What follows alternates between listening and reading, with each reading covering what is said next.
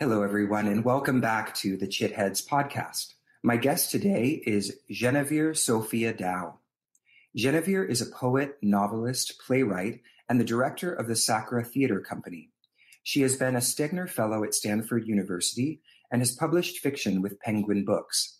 An independent scholar, she is the founder of the philosophy of post-Taoism and the practice tradition of Moga Dao which incorporates original mythosomatic Qigong forms and meditations and spiritualized asana in combination with academic studies in mythopoetics, comparative philosophy and religion, depth sexology, socioerotic and sociopolitical inquiry, and queer studies.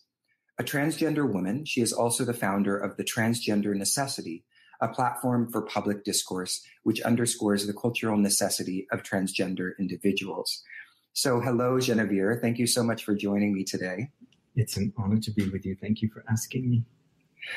So, I've been really enjoying and uh, be, being quite moved by um, my study of your work over the last few days. I've been listening to some of your just incredibly beautiful talks and lectures and conversations and practice sessions with your students and and some of the uh, public offerings that you've given. And your, your work really does extend across a, across a, a, wide range of topics. And so there's really kind of, you know, an infinite, seemingly infinite uh, amount of topics we could explore today. But I'm particularly interested in talking to you, especially about this larger context of, of post-Taoism, which is sort of the philosophical backdrop of much of your work, and then also talk about um, mythopoetic sexuality and and the transgender experience. And so, but before we get into all that, all that juicy stuff, I'd love to hear a little bit about your own personal story and what has led you to this wide-ranging, beautiful work. Well, there's so many, so many portals that um, we would take up the entire time, I think, to to actually answer that accurately. All of the different portals. I mean, every single ethos, we have this uh, paradigm called the ethei, which is the plural of ethos, and there are seven of them, and each one is has its own almost historical necessity.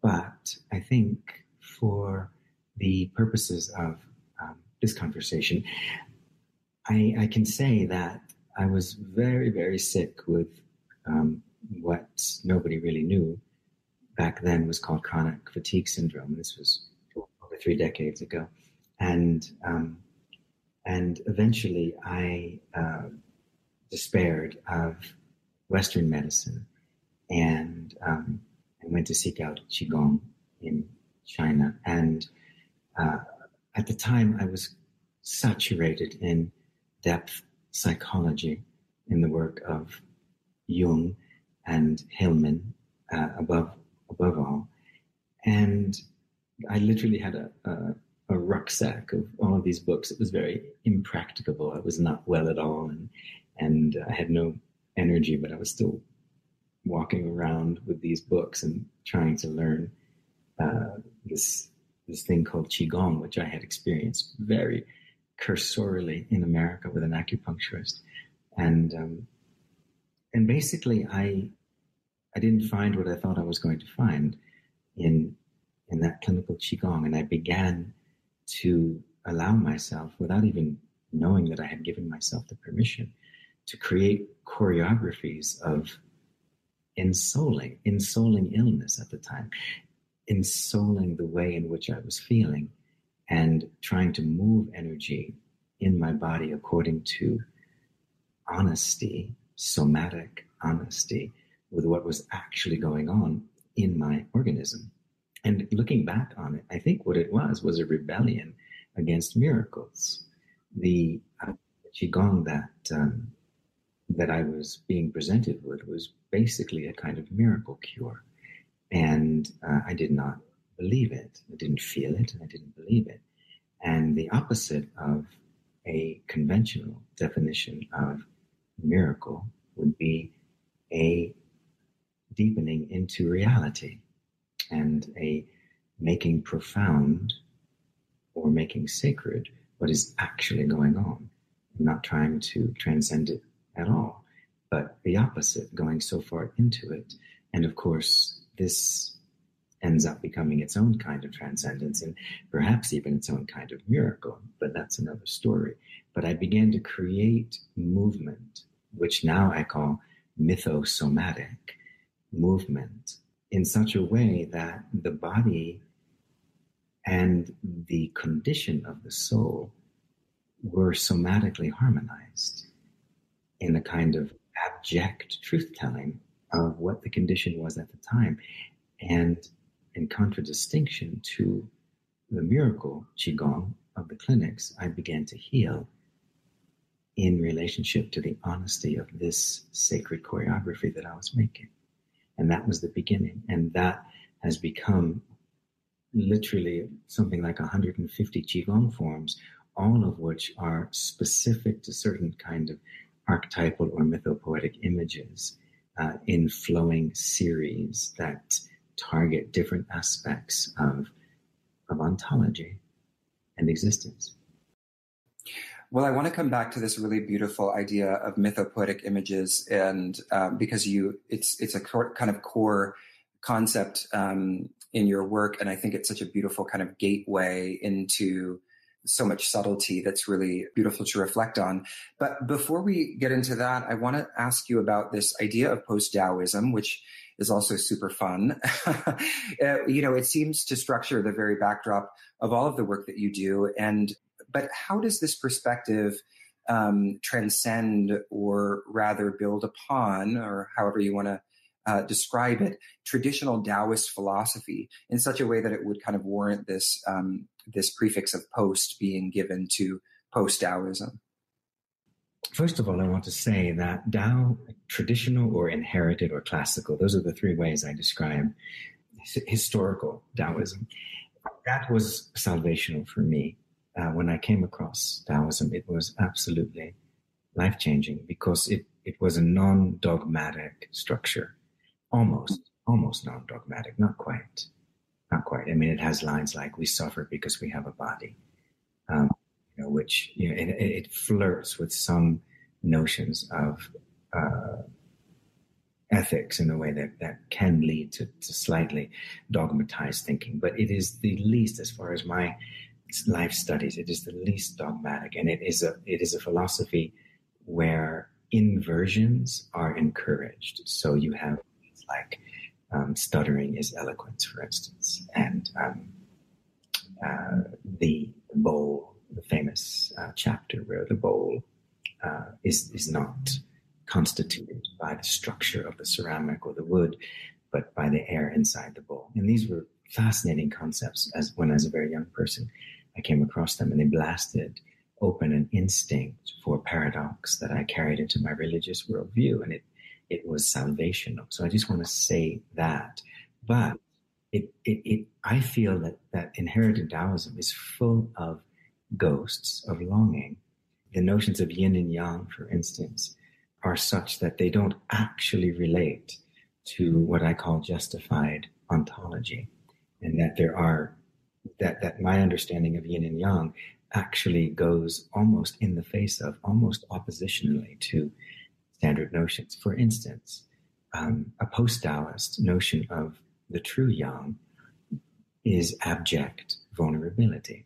That's my understanding. So that when you're when one is at their most yang, Y A N G, not Y O U N G, when at their most yang um, state, they're actually in a world of total unknowing and an absolute vulnerability instead of the sort of inherited notion that the yang is powerful and self-aware and confident in what in, in, its own agency. And so we have a kind of inversion where the in post-taoism the truest yang experience is very close to desperation. It's very close to a feeling of vertigo and and unknowing and inconclusivity and yet all of those aspects are coupled with the intensity of participating anyway. So we could describe the, the, the yang in post Taoism as vulnerability that does not cower under its own pressure, but continues to subsist in its endeavor And that combination between continuing to, to, to subsist in endeavor at the same time as the absolute nudity of unknowing becomes a new definition of what it is to be really, truly yang. And that's not in the inherited material. And yet that's my lived experience of that. And I could say the same thing about the yin. And these are just the most cursory aspects of post Taoist definition. But one story that I just told yesterday that maybe I should tell again is a kind of rage that I experienced when I was reading the Zhuangzi. And there's a very, very famous story in the Zhuangzi whereupon uh, a master's, I'm going to be super, super um, elliptical and, and, uh, and, and, and abbreviated in the story, but a master's wife dies and his pupil comes and finds him um, in the kitchen, sitting on the floor, banging on the underside of a pot and singing. And and the student says to the master, "How is it that you can be singing when your wife just died?" And the master gives this very cliched Taoist um, tale about how you know everything is everything else and my wife is now merged with this and that and and become all of the universe and so why you know why not sing? And i understood when i read that and this is a very bold and audacious thing to say but of course it has to be. I understood that that was a lie that that was a hmm. lie that what was going on there is called grief. And that this man this master sitting on the floor banging on a kitchen pot and singing raucously is the is the word in the translation raucously that is an image of the grotesquerie of grief that is not actually an image of the mellifluous philosophical appreciation of the infinite harmony of life and death it's actually a grief scene that we are being told is a sage scene a, a scene of hmm. sage teaching a scene of sage understanding. And that is wrong. And the reason I think it's wrong is post Taoist. In other words, harmony in that scene is grief itself. That's the harmony. That's the ghost in the inherited Taoism of longing. That it doesn't say anywhere in there that really this man was grieving, and that is why he is cohering nature with humanity through the intensity of his feeling. He is cohering nature and human reality. It doesn't say that. It says that he's above and beyond it and has a meta understanding in the moment of the loss. And that is disingenuous. And so, because we know it's disingenuous because he's not making music, he's screaming, he's pouting. He's banging on a kitchen pot, for God's sake. And the language that he's using is raucous. And so he's in an atavistic, childlike state. He's been infantilized beautifully by his sorrow. But the text doesn't own that truth.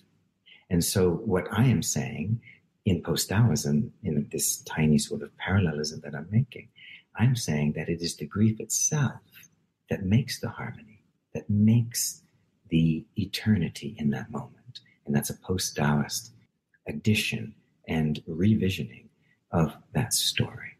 Mm. I love that. That's such a great illustration because it seems to suggest, um, if I understand you correctly, that this kind of perhaps overly intellectualist interpretation of Taoist philosophy might suggest that something like grief or you know these other messy human emotions with just the right you know perspective would be negated right and so it seems like post Taoism, as you're describing it, is suggesting kind of a radical affirmation that embraces the complexity and the messiness of of human uh, sensual and sensitive experience. That's that's well put, Jacob. And what I've done with post Taoism is I've actually made a systematic. I call it. Uh, it's a it's a zodiacal cosmology of five realms theory. And I've taken the beautiful system of five element theory, but I've moved it entirely into these valuations of what you're calling the messiness. And I've delineated aspects of each organ and each element and called it a realm instead of an element and delineated how that like like for instance grief is under the metallic realm. When you study the charts in chinese medicine when it says metal relates to grief which it does in traditional five element theory it doesn't say what i'm saying which is that grief is a great human attribute even a skill even an art must learn in order to harmonize the organ with experience. It doesn't say that. It says that it implies that grief is the emotion within this elemental system and it is something to be dealt with, something to be gotten over, something to be medicalized in a way. And so this notion of, I mean, even your adjective of messiness I agree with totally. But if you and I were in, uh, well, it's funny to be meta like that. I was about to say if you and I were in a living room conversation, but I guess we are. You know, I would I would question us both and say, is it really messy, or is that itself a prejudice against against the intensity of human being that we that we carry over from these inherited philosophies of of survival rather than penetration into existence? Exactly. Wow, that's beautiful. I, I loved the the phrase uh, "grief as an art." I feel like you need to do a, a talk with that title at some point. um, so, you know, we're talking about post Taoist philosophy and and kind of what it boils down to, which I think is incredibly beautiful. Um, and but you you refer to Moga Dao quite a bit as a practice tradition. So I'm curious. You know, we've talked about qigong, and obviously there's a role for Qigong there. But I was wondering if you could kind of briefly outline what some of the practices are that derive from this kind of post Taoist Moga Dao course of study. I think we, we can go back to the your original question and my answer because it started with disappointment. And I went to Qigong to heal in a kind of ordinary sense of the word, which would mean to make my organism feel more viable to lived experience. And that's why I went there. But it didn't happen.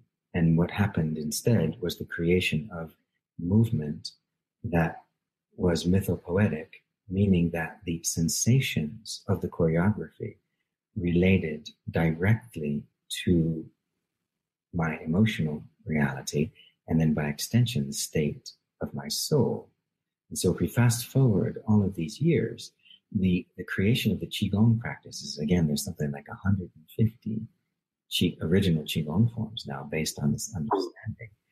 Each one of them is, is making an art form in air, in space. It's a sculpting of air through the human body. And that is corresponding to the capabilities of five realms theory. So within five realms theory, we have negative capabilities, which are unpleasant seeming, but powerful and necessary, like grief. And then there are affirmative capabilities, which I've outlined all along this zodiac. And they're just more comfortable, but no less powerful.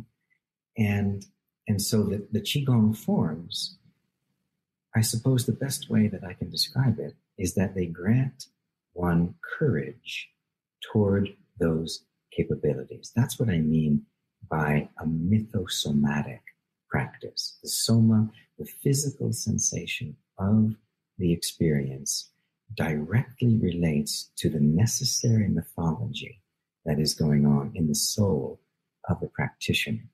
And, and the forms are geared toward different types of ontology.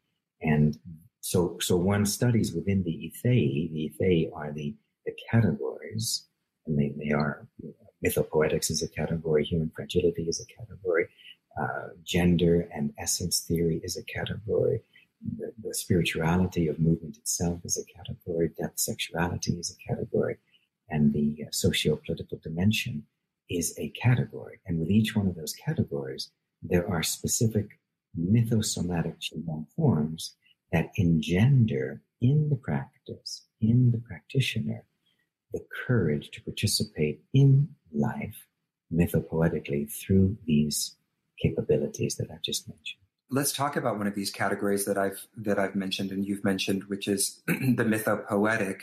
Um, you know, anyone who's who's listened to you either now or during one of your talks can perceive quite quickly that you have a beautiful way with words and um, you are a poet and a writer. And so the role of poetry and expression has obviously um, quite uh, radically shaped um, your experience, it seems. So, what is this notion of the mythopoetic image? And why is an understanding of the role of this image so important to a fully lived life? I'm at odds with the materialist view of health. The idea that we have this organism that needs the right nutrients and um, all the right atmospheres, the right trainings, and then we will have a good life. I'm not denying the physicality of the body, but I'm I'm I'm against that materialism. It's very very rampant today. You know this notion that if you just work out and eat well, that you're going to have a great life, and it's very sorrowful the superficiality of that. And so I try to define wellness um, in terms of the capacity of profundity as opposed to the sustainability of an organism through duress. Yeah. And, and, and so everything that I'm teaching is about profundity. And what is profundity? And how does profundity function? And it functions through image, through the soul's making of images. And you're so right to bring up the emphasis of poetry and of art. I mean, basically, I, I don't really believe that human beings um, can exist health, healthily without an aesthetic, an artful perspective on being. Yeah, I agree. I don't think it's just like one kind of person. Like I'm an artistic person. That's what I do. So and so is not, and they don't need that. I don't agree with that. The soul is an artist in all of us, and the life is a canvas in all of us. And and so, what what the mythopoetic image is is related to desire. It is related to the initial innocent desire of a human being as they come into the intersection of the challenge of, of society. And the reason why these images, and what, what I mean by that is, well, let's just talk about you. Even though I, I'm just meeting you now. You, you have a, you, you have to have a mythopoetic image of someone who is capable of eliciting truth from your interlocutors, that you have a sense of yourself. You must have a sense of yourself as a keen listener that is able to grab the little strands, the little filaments of conversation and turn them into gold for your listeners. And you carry that image, that, that image of the listener, that image of the intellect that wants to perceive more deeply, that wants to abet someone else's intelligence and help them to become more clear. You must carry that through your world as you prepare, as you do everything that you do in your life. That is your image, one of your images. I mean, I'm saying something about you, not knowing you, but it has to be. There's no way you can sustain the work that you do. I mean, you're not doing it just to make money. You have, you're not doing it just to become famous. You have an image of what that person is doing in the world. And that's a soul's image that is being broadcast outward onto your personality in order for it to exist. And we all have that. And the problem, and, and this is why it's important to have a practice that supports that, is that strangely, culture is not interested in the sharpness of individuals' images of themselves because those images are too renegade they're too eccentric to be marketed, basically. And so we have a war going on between mythopoetry of the individual and a society organized on conformity. Those two things are fighting against each other all the time. So one's mythos as a teenager, say, um, uh, comes up. I mean, let's just say someone is uh, delicate and someone's a male and delicate and florid, and they have an image of themselves, the soul. They've read about how Rainer Maria Rilke walked around uh, Vienna with a flower in his hand when he was a teenager. With a flower, literally. Literally, Jacob Rainer wrote the flower. Now that's a mythopoetic image that was giving him courage in order to be a poet of the most delicate sensitivity of his generation. And let's say there's some boy that's read about that and he goes to a party with a flower, you know, in Chicago somewhere. And people say terrible things to him. And, and, and he puts his flower away and tries to come back with a football helmet or with a six pack of beer to try and, to try and make it, make it okay to belong. And so his mythopoetic image recedes and shrinks.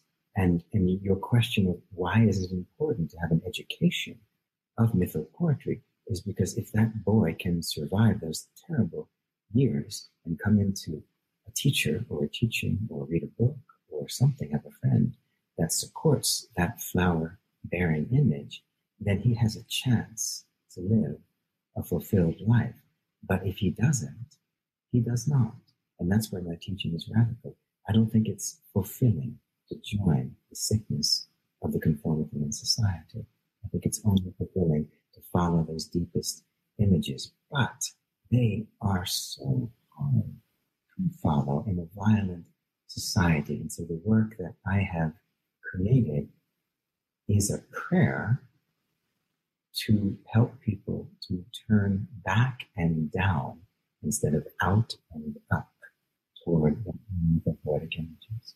Mm, so beautiful. Yeah, what you're what you're saying is reminding me of um, uh, something else that I heard in one of your interviews in one of your lectures when you talk about this really wonderful phrase, the perversion of normalcy, or the perversion that is normalcy, um, which kind of in the spirit of the the inversions that you know have inspired you in Taoism is kind of you brought up as the the inversion of the cultural assumption that transgender is some somehow a sort of perversion. You flip that on its head and talk about um, the way in which normalcy is a perversion of of the expression or the possibility of expression of each soul, which I just thought. I mean, it's one of the most beautiful moments in in that particular lecture, and and so. and I love, I also love just what you mentioned about the soul. Each soul has an artist. I love the idea that we rather than thinking like, well, there are some souls that are artists, you know, few individuals, those are the artists over there, the ones that are making a living doing it. And to really entertain what is the soul's essential creativity um, and, and how does that manifest um, outside limitations or constraints of social conditioning is such a fruitful kind of um, thought experiment for everyone now I want to kind of t- I want to continue talking about this, but as it relates to sex and sexuality, which you talk about really um, courageously in your work, um, and particularly about eros and the erotic, um, and you know this inclusion of the erotic, uh, to me at least, represents a kind of embrace of sexuality as an important facet of the spiritual life, uh, whereas it seems like in contemporary society the erotic is often conflated or confused with the sexual. Um, and so I'm wondering if you see a difference between these two concepts or if, if, you, if they're not so different, but in, in, in the sense of how they relate to each other. They're overlapping, but they are not um, mutually defining. But let me go back to what you said about sexuality and let me talk about my faith in sexuality, even beyond the erotic. But let me just more dangerously into a faith, a religious faith in sexuality that I have and that pervades the studies of sexuality within the Moga Dao tradition. And it's basically in line with what I just said about the soul. Desire is perhaps the most vilified concept in the history of human consciousness.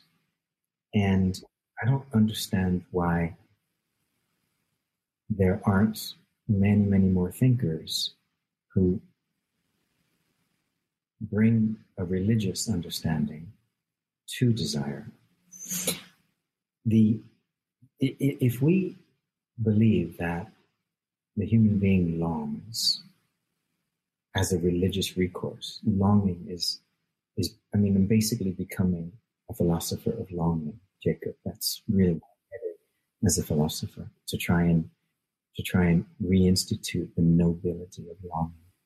And if we can imagine that desire is longing to be, that our desire is longing to find the people and circumstances that are going to authenticate our lives. We move away from Freud and the notion that sex is a drive. And that's Freud is a very, very dark consciousness in that way. The idea that there's this wild um, beast that we are somehow tethered to that is going to do terrible things from our unconscious and that we have really the only thing we can do it do do with it is to train it as as diligently as we can to control it and so it doesn't do bad things or say bad this is this is a horrific um, place to begin in terms of human desire. And I, I I disagree with sexuality as a drive. And I know it's not very very popular to imagine something outside of that.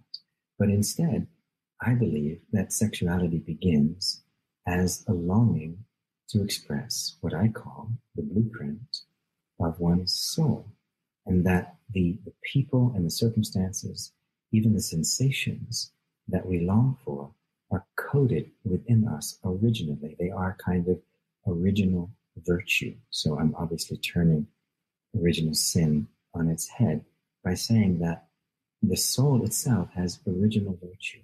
And that original virtue is desire. And that desire is the commitment of the ego, in the positive sense of the ego, is the commitment of the ego to find its experiences that it needs. So that when we long for coupling or experimentation, we are not just scratching itches, but we're, we're playing around in the darkness of our atavistic primordial drives. Instead, we're doing something far more holy, which does not mean that it is puritanical. That's very important. In fact, sometimes the risks of sexuality have to be completely um, frightening in, in terms of following the line of their truth. But my point is that it is the soul's voice that makes us desire. And that is the long road to authenticity. So sexuality, as I teach it, is the risk of becoming authentic as opposed to trying to navigate some force that is ultimately devastating and beyond our control. Hmm. So then, uh, if you're defining sexuality in that way, does that broaden the scope of what we would consider sexual to extend beyond simple acts of physical sex?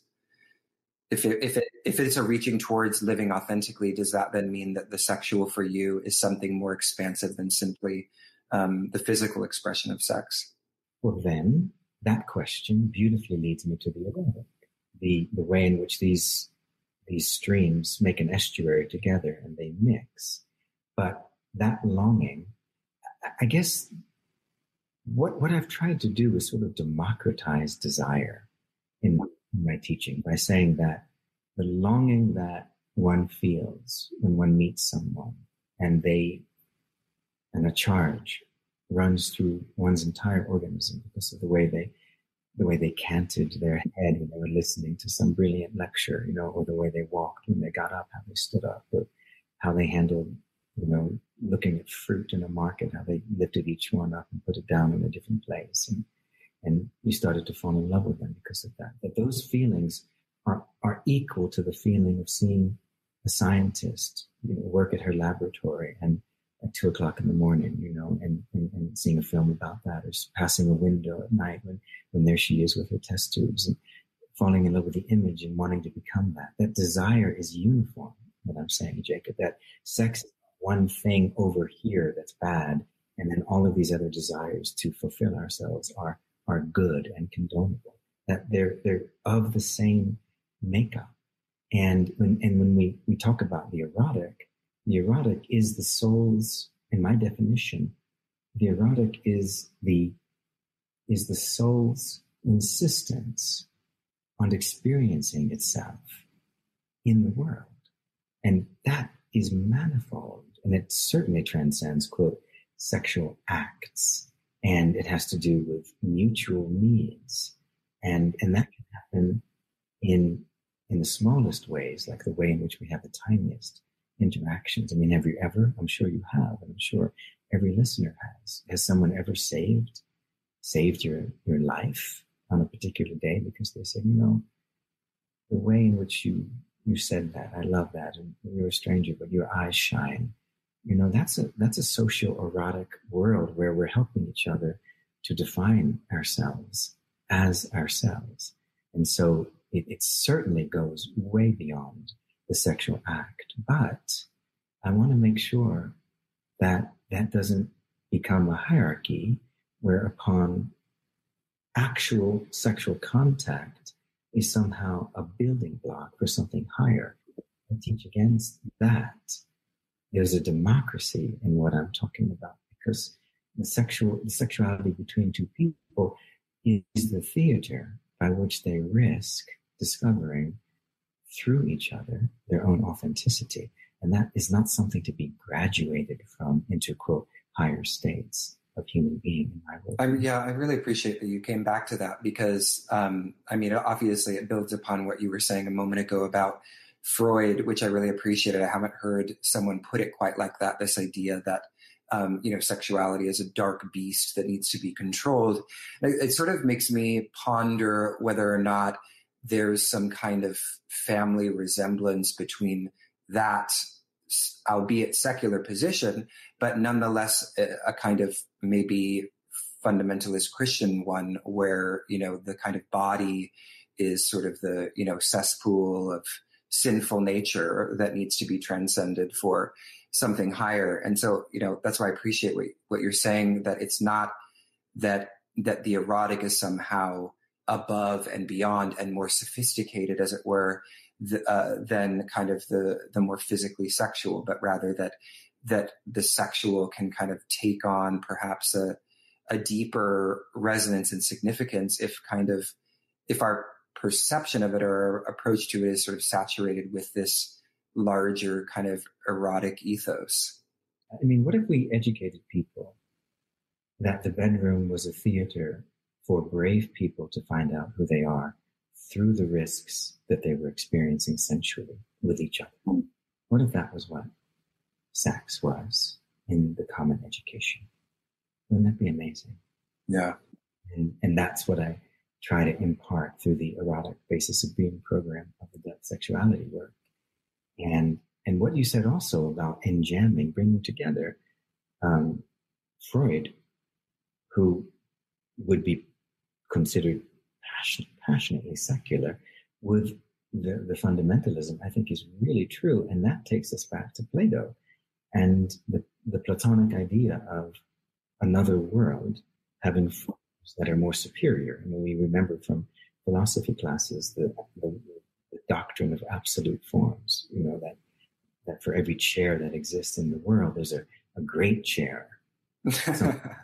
yeah and our chair is only as beautiful or as comfortable or as aesthetic as it as it relates to that that uh, dematerialized chair someplace else. And it's very hard to honor the um, the flesh and the intelligence of the flesh, which is the intelligence of the sensitivity as it relates to the desire.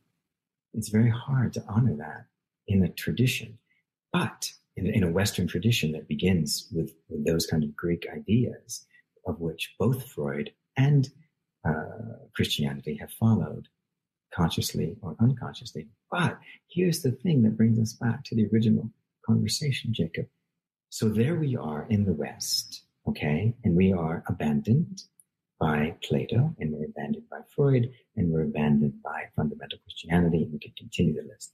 We are abandoned. When I, when I mean, when I say abandoned, our ontology, our lived ontology, is not justified by those philosophies. Like yeah. when I'm making love, quote, I, meaning everyone, and my soul is actually becoming braver, as I experience the interchange of my fluids and my tears and my abject need and my honesty, as that's going on, that is, I, I'm not some beast trying to become the top in the herd at that moment. I'm not trying to kill my father, quote, as Freud would say, in that moment. I'm, I am trying to be authenticated in my most honest place so that my life feels more true. And that's what's going on in bed in that moment. But if we are abandoned by these philosophies, what do we do? Well, what we do is we go east. We go east. We go east through Eastern religion. We try to find something that's more sustainable. And so if we go to Taoism, we breathe easy for a couple of moments. We feel a little better.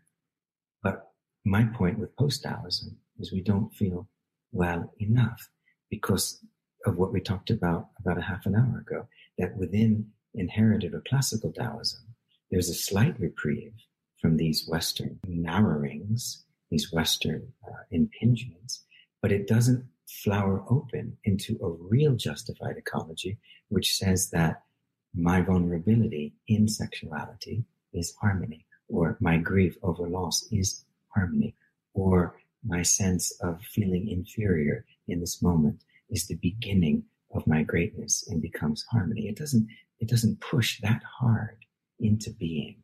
And so I have felt obliged to try and revision what Taoism might look like if it was to actually provide an ontology that these failures in the West that you pointed out don't provide.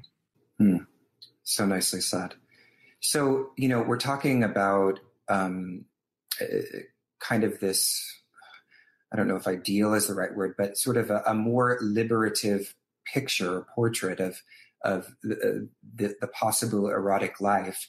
But I'd kind of like to speak more um, directly to what you see as being kind of the obstacles to that in terms of our own attitudes about sex, the symptoms in our society that are expressed, the symptoms of a, a, kind of disease that are expressed in our attitudes about sex insofar as you see it. And the inspiration for this question comes from something that you had mentioned in one of your um, interviews or talks, I can't quite remember which, where you remark that our our time, uh, sexuality in our time is at once extremely prudish, or our time is at once extremely prudish and hypersexual. So I'm wondering if you can talk a little bit about that and and and and what you think this kind of polarized attitude about sex sexuality is symptomatic of in our culture, and and what we can kind of do about it to move towards this erotic ideal that we're discussing. That's a thick question. I'll do my best. Um, I stand by what I said about that strange um, situation of prudishness backdropped against obsession with everything, especially within within the availability of pornography. But if we think that, if we go back to my definition, that our job is to refine our sexuality to the point where it's actually speaking from the soul so that my desires are not generic desires, but they're very particular we go, if we go back to that, that's where I can say that we're prudes in this society because we have all of these generic actions. Let's say that somebody has a body and a throat that has a, a voice of longing within them that is, is meant to, is meant to come out in their expression of their sexuality. But they are inundated with the three or four sounds that are acceptable from pornography that are supposed to be sexy right? They, they can't live down into the actual rawness of what it is that their organism wants to express, wants to be, because they have been brainwashed. And, and so we have a situation where they're not really as sexual as they should be because they're not actually authentic in their expression.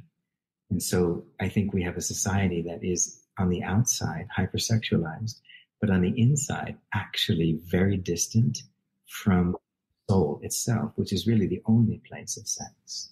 It's the only place. And so there's this huge gap between the two of them that we're living. And it's very seductive because the more, quote, sexual that one can be, you know, the more experimental, the more indifferent to the pain of loss of emotion. You know, the generations growing up, I think they think they're pretty, they're pretty hot.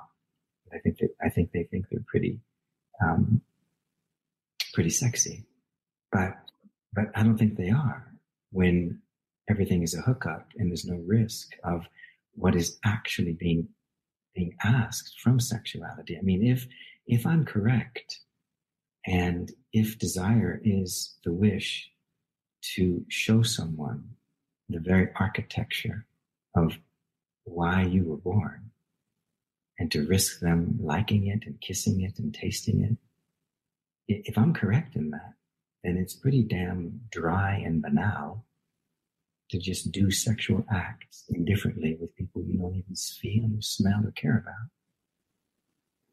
Yeah, I mean, I mean, as a gay man living in New York City, I have certainly, um, you know, I think in in the gay community there is obviously a, a, a, what we would call sex positivity, and yet, and of course, this is a generalization, but I think that there is in the kind of embrace of hookup culture, there has been um, a little bit of a lack of, or an increasing lack of genuine, authentic connection. And then the whole way, I know you've talked about pornography before, but the whole way that pornography then kind of shapes the aesthetics of a sexual encounter is such that you know you can almost when you're having sex with certain people sometimes you can almost feel them having sex through the camera lens it's like they're not actually genuinely connecting with you they're sort of um, their their whole kind of perception of the experience is is translated through how it might look on camera or in the mirror,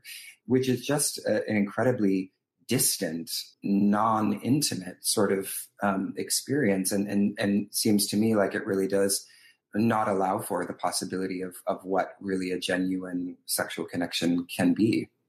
And let's look at that word genuine because I don't want anyone to misunderstand me and think speaking of tame and restricted and um, you know behaviors. I, I i fall in this really subtle often difficult intersection where you know where i'm where I, i'm trying to speak from a mytho, mythopoetic point of view sexually.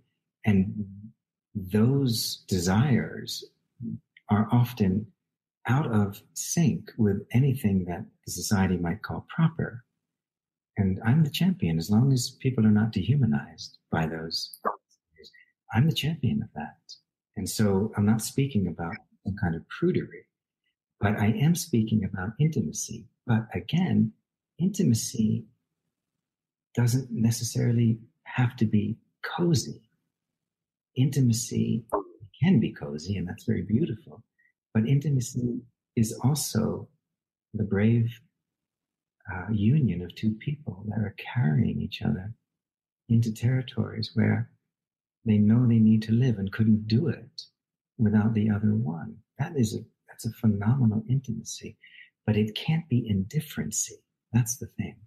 That that I don't think there's anything that can be considered profound if it's actually indifferent. I don't care if it's an orgy. I don't care if it's one person that you want to marry. There, there has to be a specificity that brings your life to that moment, whatever that moment is. There has to be a specificity that brings you there if you're going to have a, a soulful experience. So, you know, it seems relatively obvious based on what we're talking about that there is some spiritual significance to sex and sexuality, um, especially given how ecstatic it can be and, and how for some people perhaps it's, um, you know, a taste of ecstasy that is not available in other aspects of their lives.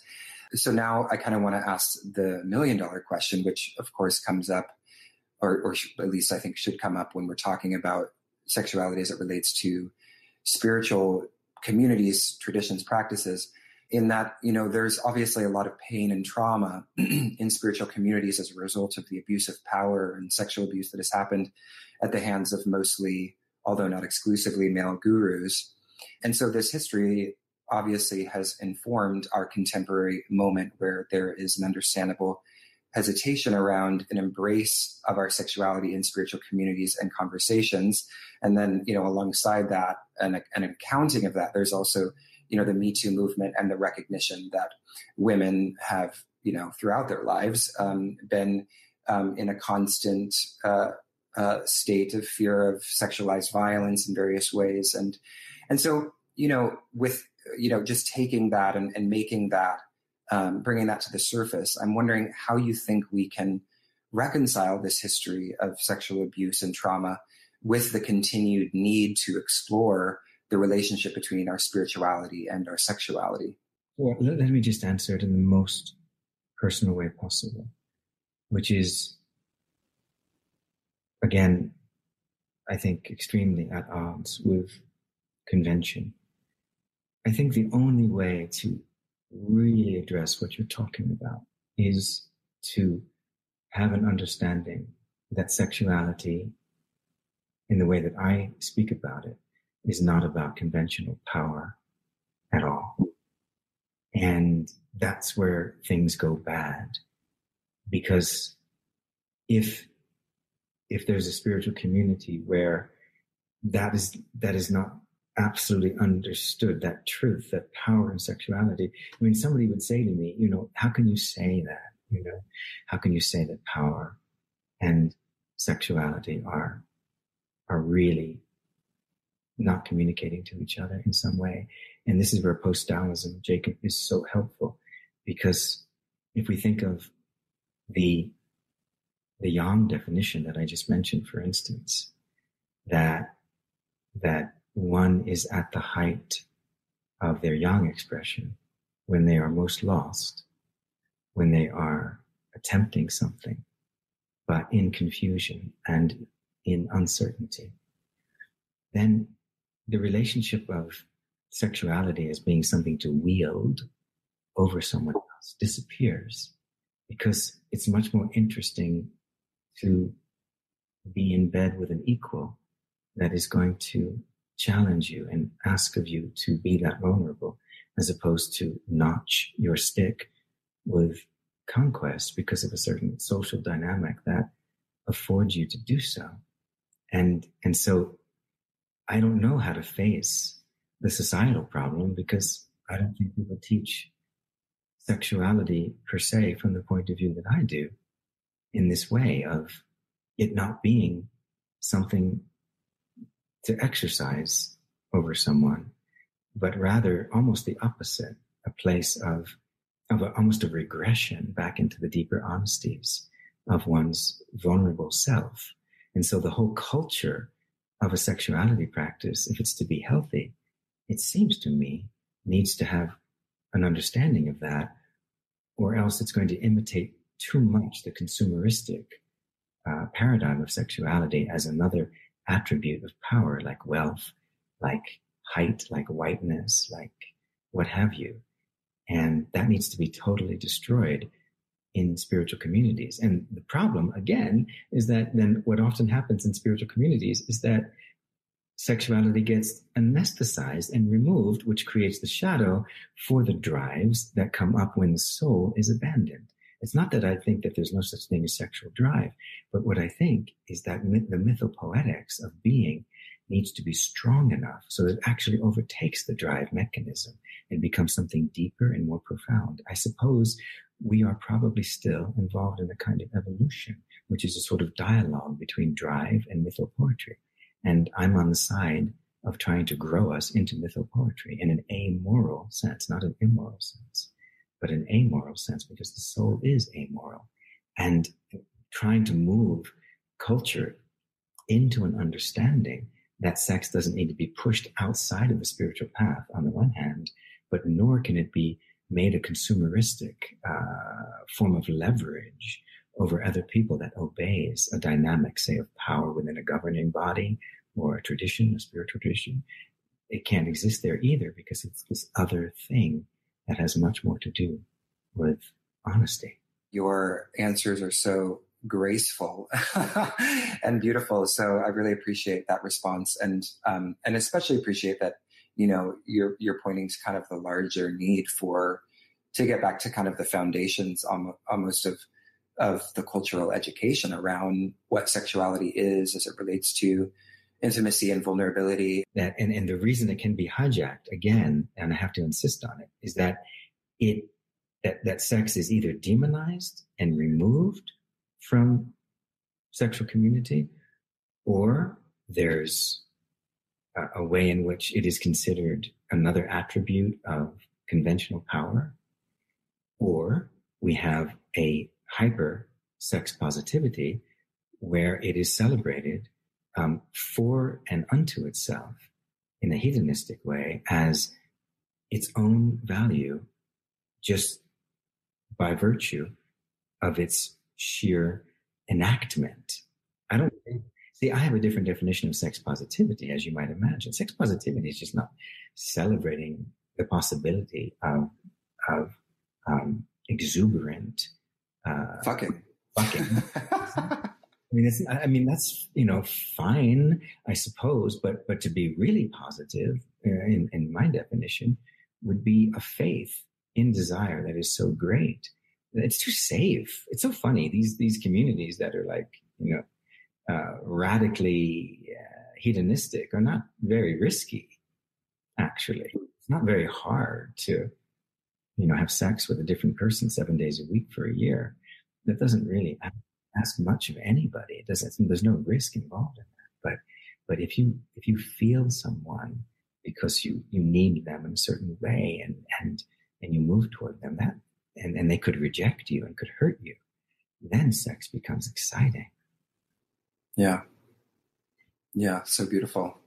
So now I would love to transition to our, our last kind of topic, um, which I think will kind of segue beautifully from what we've been talking about, which is um, the the transgender question. And um, obviously, you yourself are a transgender woman, and uh, uh, uh, you've talked extensively about the role of transgender experience, or rather, the way in which transgender experience and transgender identity can transform society, not just for transgender people, but actually for all of us. And and so I feel like that's expressed quite directly in the very um, name of your platform, the transgender necessity.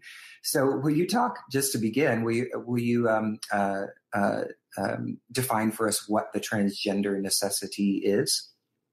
It's a platform that I've created, and as soon as COVID uh, honors itself enough to to let itself uh, to let us go, I'm going to be speaking all over the place, wherever I'm invited on this on this question, because one of the great beauties of um, of being uh, targeted terribly by a transphobic commentary, one of the gifts of that is that I understand how how sad the society is en masse, how sad, how lost, uh, because to experience so much so much hatred uh, is, of course, to experience it coming from a deep sadness, a deep well of sadness. And what is that sadness?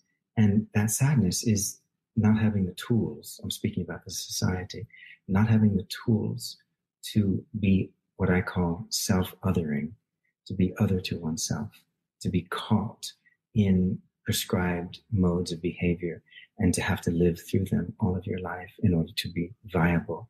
And transgender people are they've gone through the tragedy of not being able to do that in, in, in our different ways. Whatever we are as trans, we have gone through a certain tragedy of the inability to toe a line of civilization in order to survive. We can't do it. The voices, the mythopoetic voices, our bodies, our desires, they're too strong.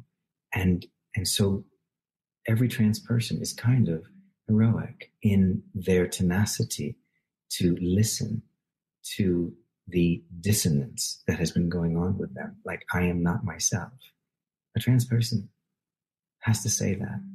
The self that I am enacting, the self that I am pantomiming is not my real self. And what I'm saying about the transgender necessity is that it is people who are experts in that feeling that can be helpful for the rest of culture because the rest of culture is also saying the same thing. I am not myself. This is not my real job. I am going through my 10th year in this marriage, but I long for another marriage. I, I'm living another marriage. This is not my marriage. I'm living another marriage. And, and the ability to say, um, I am limited because of the definitions that society has superimposed upon me and I am dying. Trans people, we've, we've been through that. And so when we walk through the world, we remind people of the fear that they have of themselves. And that's where the hatred comes. It's really self hatred. Someone says, you know, to me, you, I mean, I, I got a, a sentence from someone that says, how dare you be a spiritual teacher? You are so fucking unstable to have three names in three years. And that's a direct quote that I received. And that person is, is beautiful. They're beautiful, Jacob, because they're crying out through villainizing me. They're, they're crying out and saying, I am so many people inside. God damn it. How dare you deign, D E I G N? How dare you deign to be that honest with yourself? You mother, right? That's what's going on there. And, and they're beautiful. They're, they're, they're, they're, they're suffering and they want desperately to say, I was Bob, but now I'm Anne. Now I'm Lacey. now I'm, you know, right? I mean, that's, that's going on. But instead, they, they're toeing the line and holding their bodies in exactly the same disposition that they were taught to hold them in high school. And, you know, moving in bed the way they were told to talk by porn and saying sentences that they were, they were taught to say by, um, sitcoms and, and interviews with crass uh, show, talk show hosts. You know, they're living a life that is murdering them. And so a trans person comes along and says, I was this person, but it wasn't really true. And, and now I'm true. And here I am. Will you have me? Will you, will you look at me? Will you, will you take me? Will you, will you see me? And, and they say, hell no, I won't because to look at you is to look at my fear, that I am a bundle of fear. And so the transgender necessity is me putting myself in situations. I mean, I plan to, if I'm invited to go talk to religious, conservative religious groups and universities and all kinds of places where people are troubled by this and, and try and, and explain that trans people are hopeful that, that we are hopeful and helpful. And and we've been through things that that they're afraid to even begin to go through and that we should be reminders of how it is that they are avoiding themselves and therefore avoiding a significant life.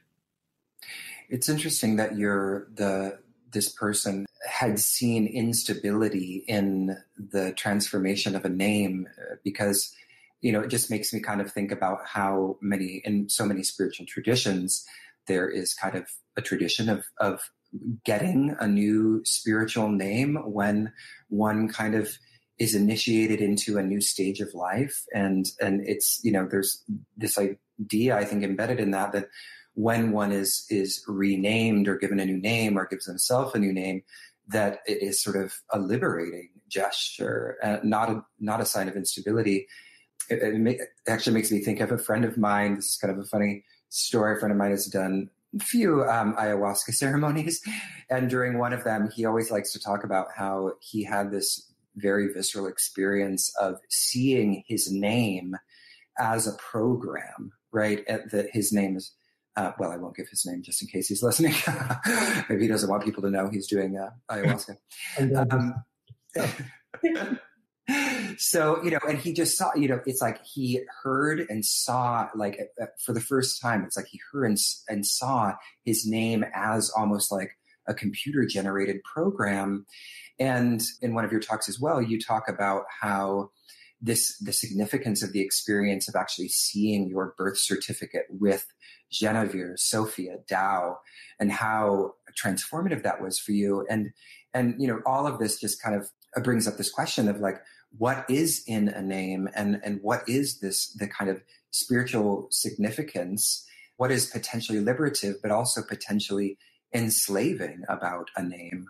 Yes. Well, you're again, you're asking questions. Of course, you're obliquely referencing Shakespeare as you go, and I just want to say because there's such a, um, I'm smiling. You can probably hear the smile in my microphone, but I, I just want to give the listeners the image of a spiritual teacher running around with a birth certificate and jumping up and down.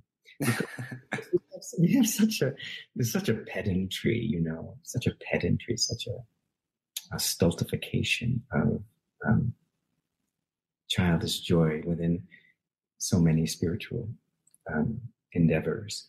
And uh, colon, see me then running around my house and holding this thing and not letting it go like it's a Linus blanket that says, yes, you know, my mythopoetry has reached society. They are one and the same.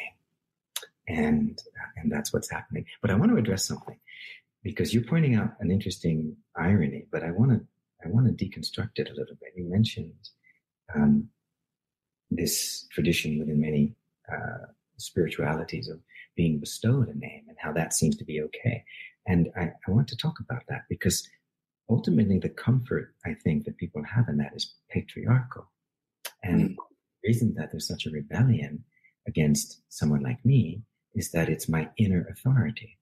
And that is something that, that Christians have always challenged me with in particular. The phrase on whose authority, right? If I say that this is valuable, right? If I say that sex is soulful, if I say that grief is holy, on whose authority? Because that's the platform that uh, fundamentalists come on. And there's a little bit of residue in the examples that you're giving that if one is given a name from an authority in a patriarchal structure, I mean, even if it is now, uh, we have a couple of females squeezed in to those roles, we're still talking about a patriarchal structure in most of these um, religious organizations, whether they're Eastern or Western. Someone gives you a name. Well, there's an inbred safety in that in terms of not claiming too much intimacy with yourself. But if you say, I am this person, and that I'm no longer this person, I'm this person. And as I delve more into life, and I understand the deeper voices. I'm this person now, and I'm going to name it myself. That is an audacity that strikes the anger chord in the repressed psyche of the society, whereas being bestowed in a safe patriarchal culture is not. And that's where that's where that irony succeeds that you're bringing up. And and this notion of naming, I mean, this this notion that we have a job to do, which is to articulate, articulate our basic instincts of soul. Isn't it wonderful to turn that phrase basic instinct on its head and turn it a mythopoetic program of authenticity instead of a, a snarling kind of scary impulse? So we have a job to do. And if a name helps that, well then by God, use it. Yeah, absolutely. Absolutely. I, I was always, I've, I, have never like changed my name, but I've always in different periods of my life switched from Jacob to Jake. And at one point I was going by Grayson Hunter. that was going to be, that was, that was going to be my stage name for a certain, uh, for a bit, but people kept telling me it sounded like a porn name. So I gave it up. oh gosh. So be careful though. I mean, this is certainly not my context to, to be like this, but be careful. That's exactly what happened to the young boy who took his flower to the party in high school that I talked about, right? Yeah. And you can't do that. I mean, I don't know what you want to name yourself. You are Jacob and you are you know, whatever you want to be, but be careful. If somebody says that's what that's a porn name, you say, you know what, there's something deeper in that, maybe. And then you can redefine that name for other people. And then they can disassociate from their own pornography minds. I mean, that's the way it goes. That's the social eros of taking responsibility. That when one person claims. And this is what I want for the transgender necessity. I want trans people to have a noble platform where they are seen as powerfully self-determined people, as people who've been through the crises of the intersection that you just just named, which is pressure from without, putting putting a different twist on an instinct. And and and transgender people are here to say, I have survived that in a big, big way. And and I love, I mean, I love all of those names. And isn't it amazing to contemplate the somatic and musical resonance differentiation between Jacob and Jake? Like what those two things evoke. They're, they're very, very different, or what you want to claim and make them. And it's so fascinating. Even just the vocalization, Jacob, the way the B, you know, is like this little after sound. Jacob, Jacob that says, I'm thoughtful, whereas Jake says, I think, you know, one thing, I'm more, I'm more uh, decisive. You know, it, it, it, these are mythopoetic um, accoutrements, you could say, to name. Yeah, absolutely. It sort of reminds me. I feel that it, it makes me think of the, you know, the Indian tradition of mantra and and the way in which you know like a name is like a mantra that you kind of repeat to yourself and it has a sort of physiological and psychological resonance and vibration that coalesces as a certain kind of experience. And um, and I mean, certainly for me, like just switching between just the two two versions of my same name was it, it allowed me. I just felt like a different person at different parts of my life, and and and just switching between the two allowed me to, in some sense, honor that that feeling of a shift. Oh, that's just reality. That's so true. To walk out into the world as Genevieve, my body changes. I mean, since the since since I changed my name, I've lost more muscle mass. I've streamlined my muscularity. I've it's not just hormone therapy. It's the consciousness of Genevieve, Genevieve-ness in the world. It's it's changed my morphology. Literally, it has shaped me because of its permission. Mm, beautiful. Well, this has been such an incredible conversation. I could talk to you all day, and I'm sure we'll talk again in the future. I love to bring people back for second episodes. But before we end our uh, lovely conversation, I wanted to give you an opportunity to perhaps talk a little bit about where the listeners can find you, websites, um, and if you want to share any events or workshops or courses that are coming up uh, that you'd like the listeners to be aware of? You can go to mogadao M O G A D A O, institute.com. And uh, everything that, that's going on is there. There are classes that I teach um, online now, and I teach major workshops, and that's all there there are also a lot of Moga Dao teachers, people that uh, certify with me through a rigorous training program, and they are listed on the website under the teachers page, and they teach classes as well. So you can um, find us there.